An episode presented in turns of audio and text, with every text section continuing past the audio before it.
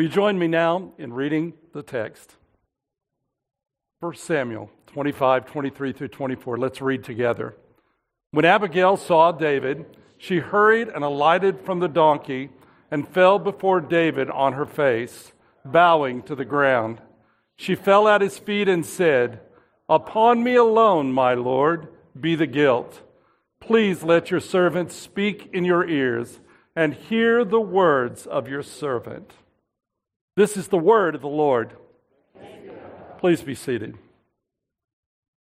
So, this morning, I wanted to start off by teaching you one of the oldest words in human existence. It's one of the most powerful words that you can ever learn. We're going to learn the Hebrew version of that word this morning. And uh, when you go home today, you'll be able to say to your friends and relatives, I can say something that Jesus said in his own language.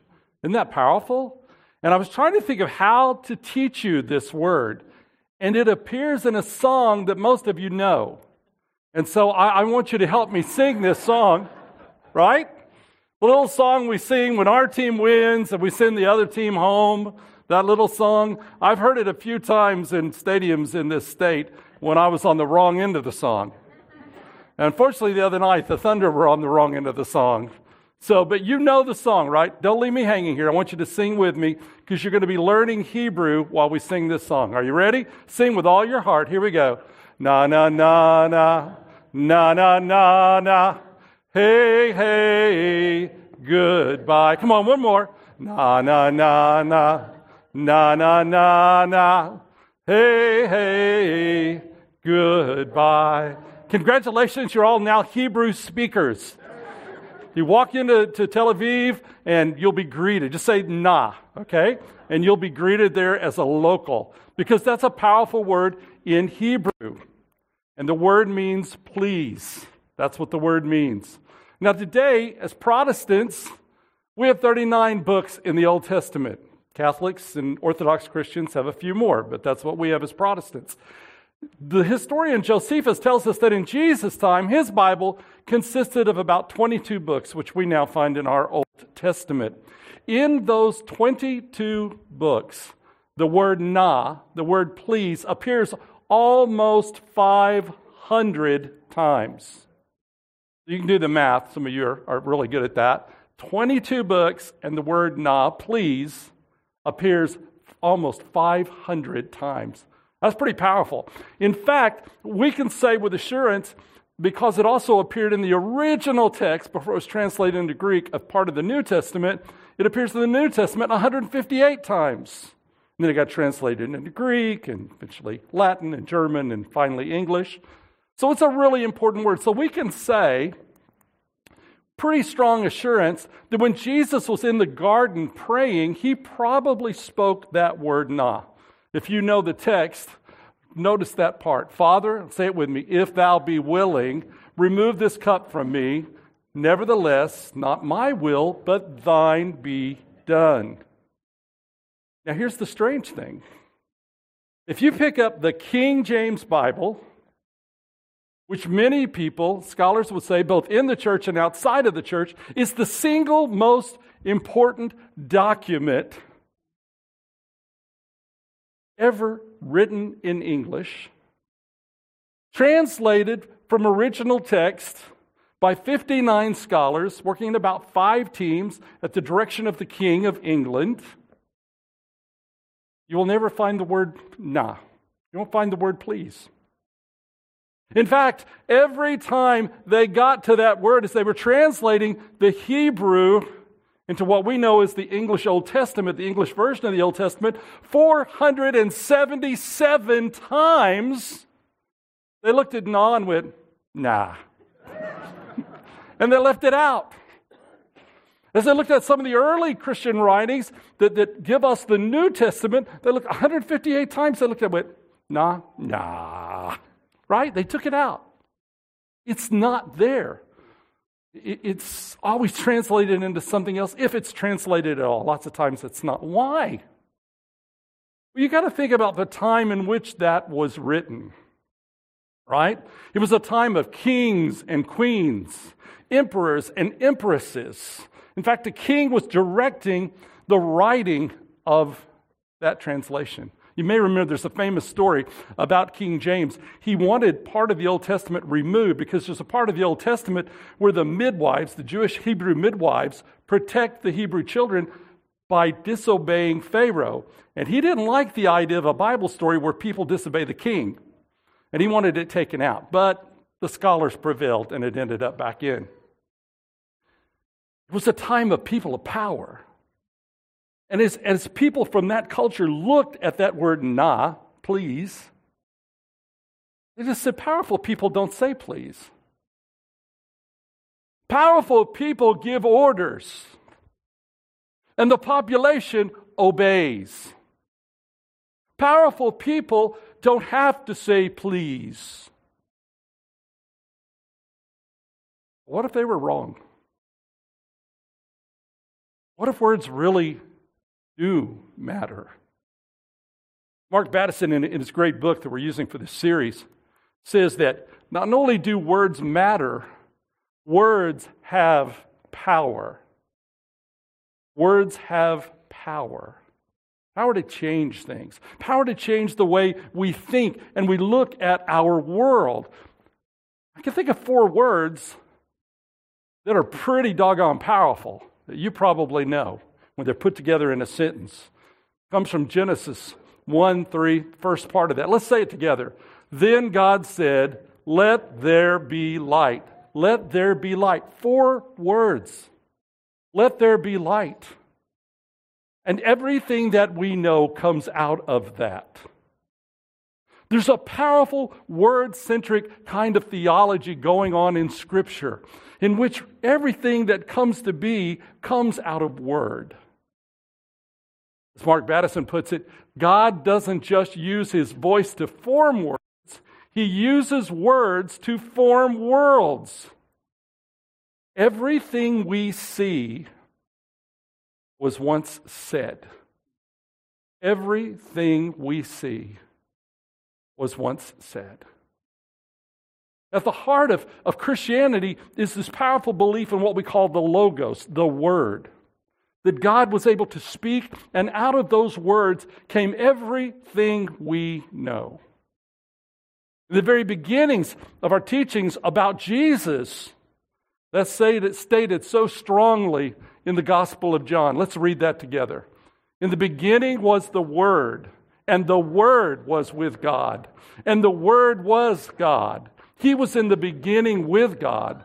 All things came into being through him and without him, not one thing came into being. That's powerful stuff. God speaks, and life begins. Life in an ancient sense, life in our own hearts, life in our spiritual lives. We've just celebrated Easter, the most important day in human history. As, Christians, we gather in joy to celebrate that day. And what do we do? We talk about it. We tell the story. And in our words, we say, He is risen. I'm going to try it again. He is risen. He is risen. That's right. The power of those words joined with Christians all over the world and throughout the centuries saying that. The Doppler effect tells us that the universe is still expanding. Those original words of God are still causing creation to happen. In other words, the words God spoke in the beginning are still creating galaxies out the outer edge of this universe. Think about that for a moment.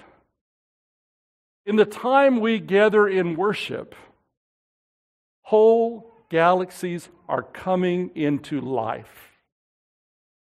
Created, energized, given form, shape, and life by God and what God said. The universe is God's way of saying, Look at what I can do with four words. God speaks, creation starts and goes on and on, and nothing can stop it. like God, in whose image we're created, your words create worlds. The way you speak and the way you talk shape the way you see existence itself. And I believe that few words resonate with more power than please, sorry, and thanks. Mark Batterson puts it this way When those three words become a way of life, you can not only change the world with your words, you can be part of creating a new world. It's powerful stuff. My wife and I have been trying to incorporate this book into our life. We both read it, and I think Prudy took a couple of evenings to read it. It's not a hard read, but it's really good, and, and it's really direct, and it's really concrete. Sometimes in the church, we fire stuff out at lay folk and say, read this, and you need a dictionary to follow along, right? You're Googling every word there. This is not like that. This is locked in and concrete. And I think it's so important for relationships. Rudy and I went through two years of COVID, just like everybody else. She was a bereavement counselor, a grief counselor. She had to do that on the phone. She couldn't see people. I was trying to keep a church alive and functional and operating. At a time, we got a little short with each other. We came out of COVID, and she became incredibly ill. And we noticed that, that somewhere along the way, our lives and our relationships started to have some little bumpy, rough edges. Instead of saying things like please and sorry and thanks, we were just saying, you need to do this. Why haven't you done that? So we've committed ourselves to, to trying to really implement this in our lives. These three simple words that can change everything. And I got to tell you, it's pretty amazing already. And we've just been started about a week. I'd encourage you to try it as well. It's pretty amazing in my house how different it is just like Megan was saying in the children's moment, how different it is between, why don't you do that? And please, could you help me do that? Right? Somebody just elbowed somebody. I noticed that, right? yeah. It makes a giant difference. So we want to look at a Bible story that really features that. You already know that Hebrew word. That Hebrew word for please is nah, right? Nah. That's simple. You go home today and remember that. Remember that for the rest of your life. That's please. And this, book, this story features that word. And it's a great story. How many of you love Westerns? Just raise your hand. If you love Westerns like John Wayne, those kind of things, Clint Eastwood. So go home today and read this story uh, out of uh, 1 Samuel 25 because it's just like a Western. It's about a range war and one gang of desperados versus another gang and the big, powerful landowner. You're going to love it. If you just think about it happening in the Wild West, you're going to get the story and the whole meaning of it. It's a story about a couple. His name is Nabal, and her name is Abigail. And his name in Hebrew can be pronounced a couple of different ways, and depending on how you pronounce it, it can mean a couple of different things. Neither of which is nice, right? I don't know if you have that kind of relative in your family or coworker where nobody calls them by their real name. You call them by sort of a negative nickname. Oh, you know, it's so grumpy, that kind of thing. It's one of those stories. Nabal's probably not his real name. The, the name used in the story means either loser, right? Fool. Or it can just, depending on how you translate it, can mean someone with a doggy personality and not in a good way. You know, somebody's always nipping at your heels and, and doing things they shouldn't be doing, that kind of thing. So he's not a really good guy. And he has a beautiful wife. Her name is Abigail. And the story is set in David's life before he becomes king. And he's living out in the wilderness with this, this group of, of mighty warriors. And they have business dealings with Naboth. Go back and read the story, you'll get all the details. But at one point, it goes south. And David feels mistreated. And so he puts on his sword and he gathers up his warriors and he says, We're going to go down to Nabal's ranch. I'm going to drag him out and I'm going to kill him and I'm going to kill his cousins, his uncles, his sons, his grandsons, his daughters, his granddaughters, his wives, his children, and every servant I could ever find that ever worked for that man. We're going to go down and put him to the sword.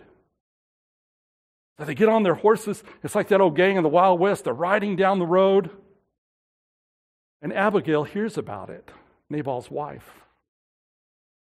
And she gathers up a little entourage. After all, she's a very wealthy woman. So she gathers up her entourage of servants and she brings gifts and she goes down that road to meet David. And there's this powerful, incredible moment. And sometimes we have these moments in life where everything can change for the better or the worse, depending on how we respond. And this is one of those moments, not just for Abigail for David. I mean, Abigail's about to lose her family, her children, everything she loves. But if David goes on the way he's planning to go on, he's like a terrorist. He becomes a mass murderer. The two groups meet at a, at a desert road caught between barren mountains. And it's Abigail who makes the first move.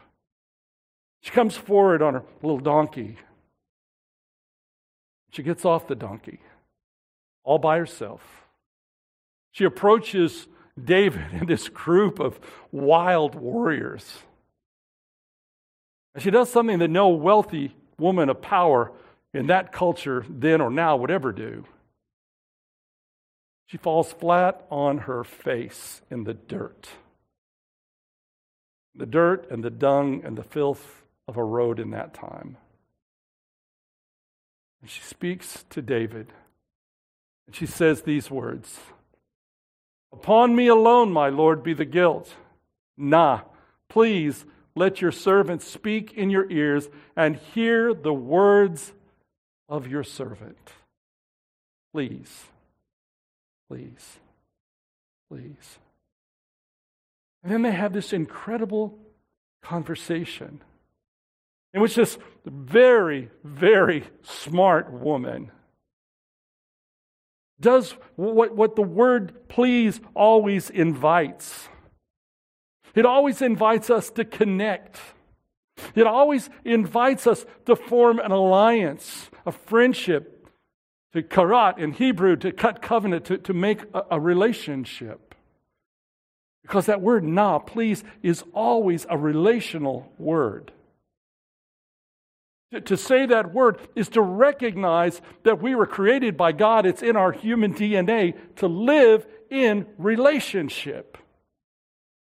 We say we were created in the image of God. I don't know if that means we look like God, but I know that it means we're created to be in relationship. And my wife is going to close her eyes and put her fingers in her ears during this part because I'm going to get into a little bit of grammar. The particle na is often not even translated, right? We saw that in the King James Version. Almost 600 times it's ignored. It's simply two consonants in, in Hebrew, nun and aleph, attached to a verb. But that's the important thing, is how it gets hooked to the verb. Then the verb here, verb here shava, which means to make an oath. So please make an oath. Please enter into a covenant. Please be in relationship with me. When na is attached to a verb, the meaning shifts it's not a demand. Like I remember saying to our teenagers, please turn that down. Please clean your room. It's not that. It's a request. Please connect. Let's find a solution for this together. And rather than compelling action, the supplicant, the person saying please, invites a response. And the reciprocity is left hanging. That is, you say it and ask, please help me. There's no demand. It's not to be used in a manipulative way or a forceful way or a threatening way. It's never how please is supposed to be used. And there on that dusty road, using a word that predates written language. Abigail says all of that to David while she's lying face down in the dirt. Man, it means something to David. In fact, please, that word na, please, invites us into a relationship. Please is one person asking another to agree to help them. Abigail's been very clever. She says to David, I'm begging you to save my family. Please enter into a relationship with me where we can work for the best outcome. That's the real power of please. You might say, What's in it for David? Well, she explains it to him. Do you really want to go out and kill innocent people? She says something I hope my wife has never said. She probably has, but, but not aloud to me. My husband's a fool, she says to David. Don't hold that against everybody else. Please do what's right before God. Let's both agree to join together. That's the power of please. When, it, when it's connected in that way, it covenants us together. We're connecting on a human level, and our basic relational DNA is united to bring about the best outcome. Please, David, help me.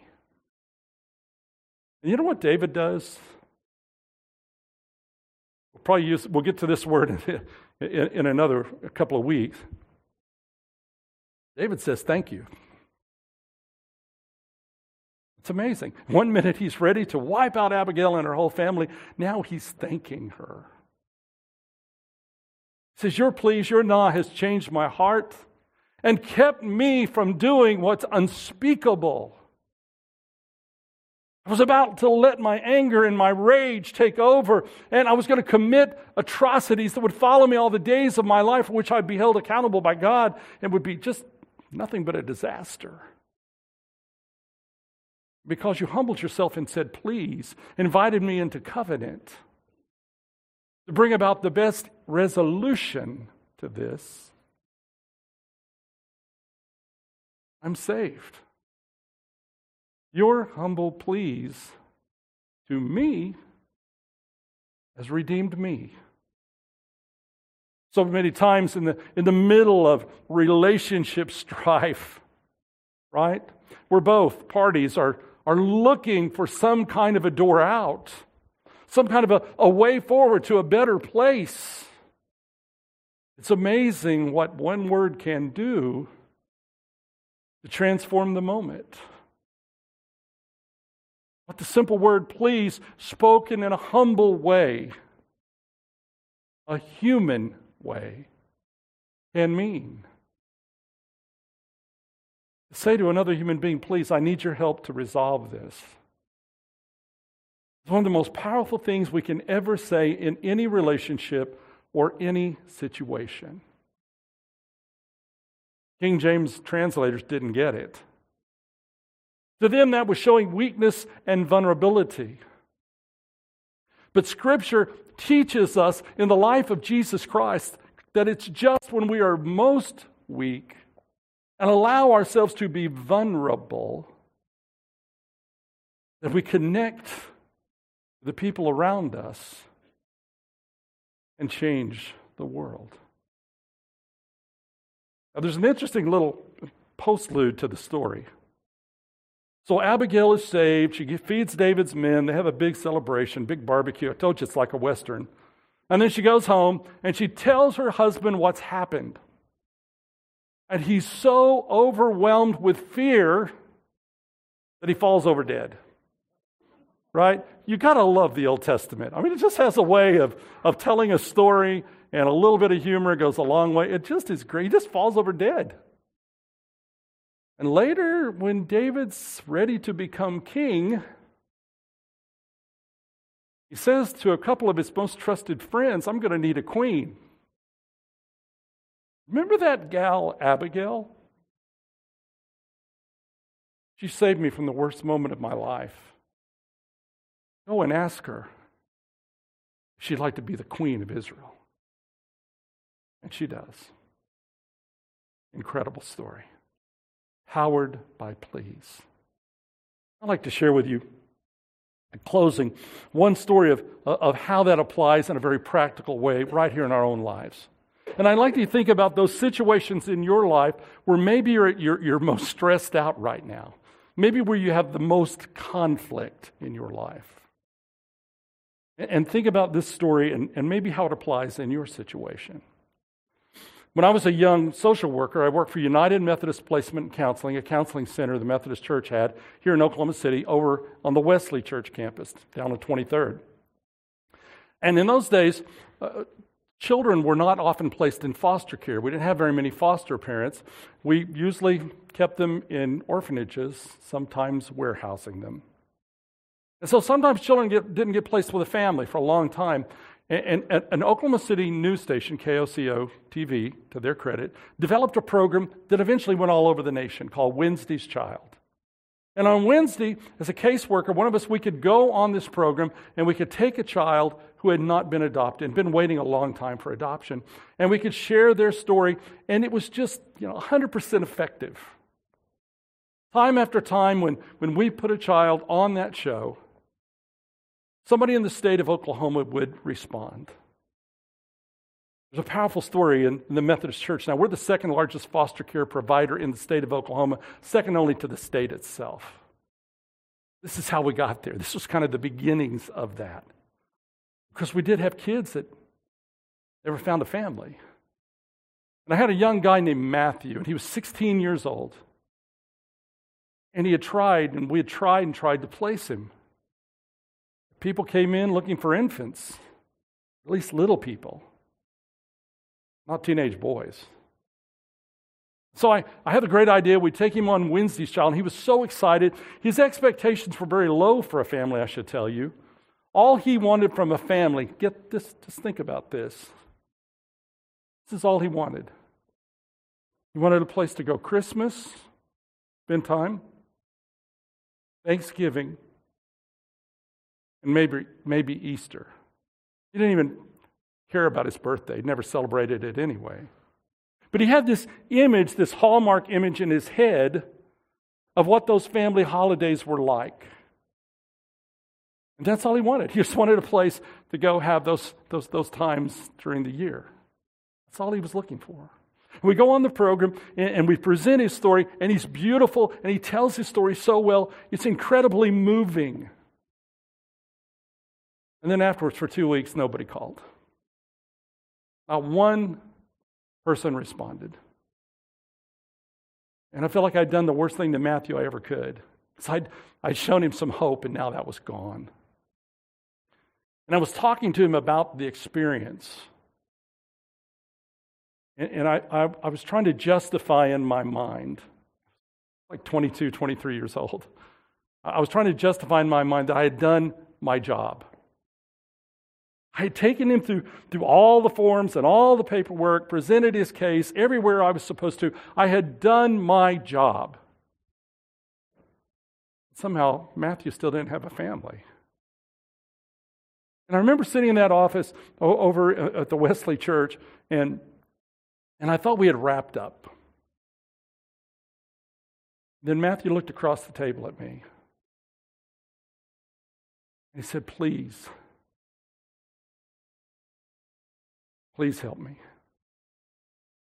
Please help me find a family.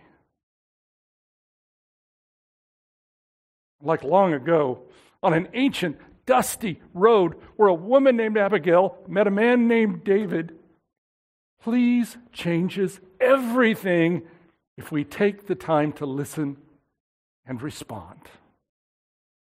And I did something I'd never done before as a caseworker. I'd gone through all the regular channels, but I went home that night and I just started calling everybody I knew. I said, if you can't take Matthew into your family, would you call you know, eight or ten people you know? Let's get dozens and dozens and dozens of people involved in this. And let's none of us quit till we find Matthew a family. Make that please ring true. I remember I was going through the roll of my mother's Sunday school class. Right? That's how desperate I'd become. I'd given up on anybody under 50. I was working on the group above that age wise. I was going through the roll of her Sunday school class, and I called a couple that were close friends of hers, and I shared Matthew's story. And I really didn't think to even ask them to take Matthew. I said, if you know people, you know, in your church, I was talking to, to, to the man. He, they had two kids of their own already, two, two boys. They're about to graduate from high school. He said, I think, I think God might be calling us. Give Matthew a family. I remember that moment just like it happened yesterday. This couple already had two boys, took Matthew in. And every day for the rest of his life, they provided him a home filled with love and grace and care. That's the power of saying please and the power of listening when someone says it to you. It's one of those words that can change the world. Now, here are your action steps. Be intentional in using the word please. Find places in your life. It may sound a little, maybe a little stilted and sound kind of funky at first if you're saying it every every few minutes. But just go ahead and do it. All right? It'll work out. Second, and this is just as important, and when someone says please to you, slow down and really hear them. Because that can change the world. Would you join me now in the Lord's Prayer? Our Father, who art in heaven, hallowed be thy name. Thy kingdom come, thy will be done, on earth as it is in heaven. Give us this day our daily bread, and forgive us our trespasses, as we forgive those who trespass against us. And lead us not into temptation, but deliver us from evil. For thine is the kingdom and the power and the glory forever. Amen.